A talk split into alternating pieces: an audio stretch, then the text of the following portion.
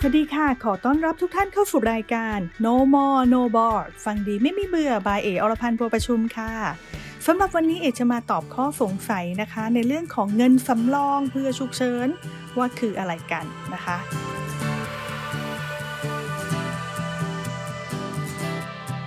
ขึ้นชื่อว่าเงินสำรองค่ะ ก็แสดงว่ามันเป็นเงินที่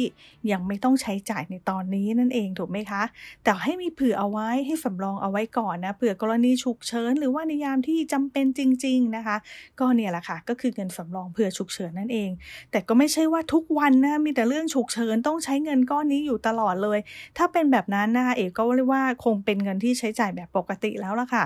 แต่ว่าเงินสำรองเผื่อฉุกเฉินนะคะคือเงินที่เรียกว่าเวลาดึงออกมาใช้เนี่ยก็คือในช่วงที่เรามีความจำเป็นจริง ๆ นะคะ อย่างเช่น เกิดอุบัติเหตุนะคะ แล้วก็ไม่ได้มีการทำประกันอุบัติเหตุ หรือว่าประกันสุขภาพอะไรไว้นะคะ ไม่มีไม่ได้ใช้ฟิตประกันอะไรใด ๆ เลยนะคะ ก็อาจจะต้องนำเงินส่วนนี้ค่ะออกมารักษาพยาบาลนะคะ หรือบางทีไม่ได้เกิดเหตุอุบัติเหตุอะไรกับตัวเราเองเลยค่ะ แต่ว่าเกิดกับคนในครอบครัวของเรานะคะ หรือว่าอย่างเช่นคุณพ่อคุณแม่นะคะ บางทีออกไปจ่ายตลาดใช่ไหมคะหกล้มอ่าเป็นไงคะ อย่างน้อยก็ต้องพาไปหาหมอฉีดยาในเรื่องของบาดทะยักอะไรแล้วนะคะ ถ้าเกิดมีค่าใช้จ่ายตรงนี้เกิดขึ้นนี่แหละค่ะ ถึงบอกว่า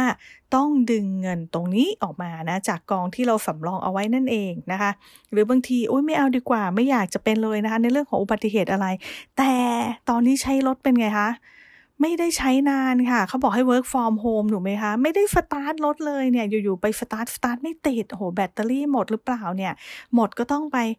เปลี่ยนแบตเตอรี่อีกนะคะ ก็ต้องเนี่ยค่ะ ดึงเงินสำรองที่เก็บเอาไว้ออกมาใช้นั่นเองนะคะ ฟังแบบนี้แล้วก็รู้สึกดีใช่ไหมคะว่าเวลาที่เราเดือดร้อนโอ้โห คิดถึงแต่เงินสำรองเงินสำรองเนาะแต่เรามีเงินสำรองกันเพียงพอแล้วหรือยังคะ ที่ต้องมีเงินสำรองนะ เพราะว่าไม่มีใครรู้หรอกค่ะว่าจะเกิดอะไรขึ้นกับตัวเราหรือเปล่า จะเกิดขึ้นกับคนในครอบครัวของเราหรือเปล่า จะเกิดอะไรขึ้นกับคนใกล้ชิดเราไหม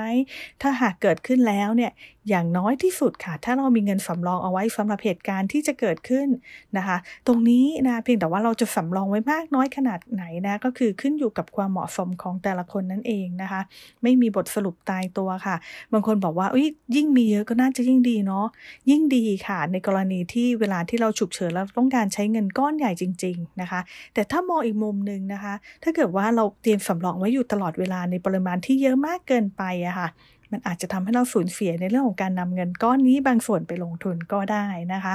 เอาเป็นว่านะคะ เวลาที่เราเกิดเหตุที่ต้องการใช้เงินสำรองเผื่อฉุกเฉินจริง ๆนะคะ เราไม่ต้องไปกู้หนี้ยืมสินใครมาก็ดีแล้วนะคะ แต่ถ้าบอกว่าโอ๊ยใช้บัตรเครดิตรูดได้ไหมล่ะรูดแล้วก็ใช้ใช้จ่ายไปเลยอะแบบว่าไม่ต้องเสียดอกเบี้ยแบบนี้ได้ไหม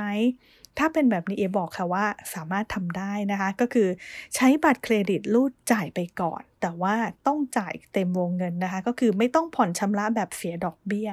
นะคะแต่ถ้าเขาบอกว่าอนุโลมผ่อนชำระได้เป็นศูนย์เปอร์เซ็นต์สิบเดือนแบบนี้เอกก็ถือว่ายังโอเค เพียงแต่ว่าที่เราต้องจ่ายเพิ่มนะคะ ตรงเนี้ย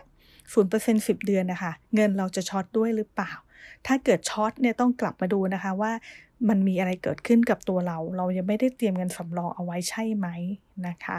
เอาละค่ะ บางคนบอกว่าอาจจะเตรียมเงินสำรองเผื่อฉุกเฉินนะคะ ให้เพียงพอกับเหตุการณ์ปกตินี่แหละ เอาไว้สักหกเท่าของค่าใช้จ่ายก่อนดีกว่า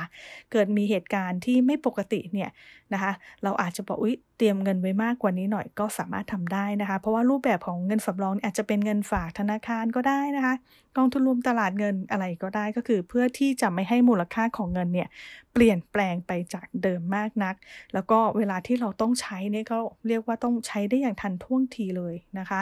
หลายคนถามเข้ามาค่ะบอกว่าเงินสำรองเนี่ยเอาไว้ในหุ้นได้ไหมล่ะ สภาพคล่องเยอะนะเนี่ยซื้อขายได้ทุกวันทำการเลยนะคะ อืมถ้าจะให้มองดีๆนะคะ มองว่าหุ้นมีสภาพคล่องไหมมีสภาพคล่องสูงจริงค่ะ แต่ถ้าในกรณีที่มีเหตุการณ์ไม่คาดคิดล่ะคะ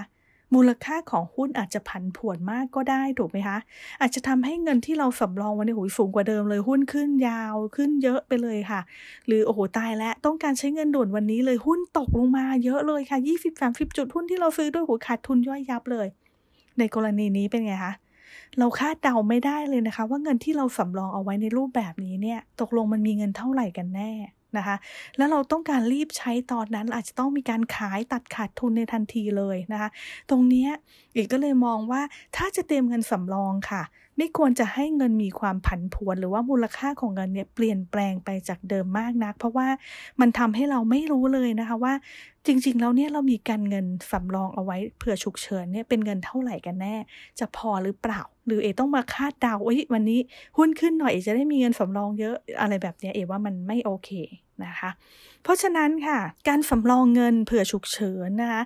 ควรที่จะเตรียมเอาไว้นะอาจจะมีติดที่บ้านเอาไว้บ้างนะในที่ที่เราดูแลปลอดภัยเนาะอาจจะเป็นเงินสดก็ได้แต่ไม่ต้องมากนักนะคะ เพราะว่าอาจจะสูญหายไปได้นะคะ เงินสำรองในบัญชีเงินฝากนะก็ได้เหมือนกันนะคะ ก็แนะนำให้แยกบัญชีที่ใช้จ่ายประจำเอาไว้นะคะ เพราะว่าเกิด ใช้จ่ายเพลินแล้วหมดไปอันนี้นะคะ อันนี้ก็จะไม่ดีต้องแยกเอาไว้ค่ะ แล้วก็อย่างบัญชีเนี่ยอาจจะเป็นบัญชีเงินฝากประจำก็ได้อันนี้แล้วแต่นะคะ ก็เตรียมเอาไว้ให้เพียงพอนะคะ เตรียมเอาไว้นะเวลาที่เวลาเอ่อเรียกว่าเกิดเหตุฉุกเฉินหรือว่าเหตุการณ์ที่ไม่คาดคิดนะคะก็ควรที่จะมีเงินตรงนี้มาช่วย support เอาไว้สักส่วนหนึ่ง นะคะ เพราะฉะนั้นเงินสำรองเผื่อฉุกเฉินนะคะ มีเพื่อช่วยให้ชีวิตไม่สะดุดค่ะ หากเกินเหตุการณ์ฉุกเฉินไม่คาดคิดนะคะสำหรับใครที่มีประเด็นที่น่าสนใจก็สามารถแจ้งเข้ามาได้นะคะจะได้พูดคุยกันในตอนถัดๆไป แล้วพบกันใหม่ตอนหน้ากับ No More No Bar ฟังดีไม่มีเบื่อบายเออรพันธ์บัวประชุมสำหรับวันนี้ฝัสดีค่ะ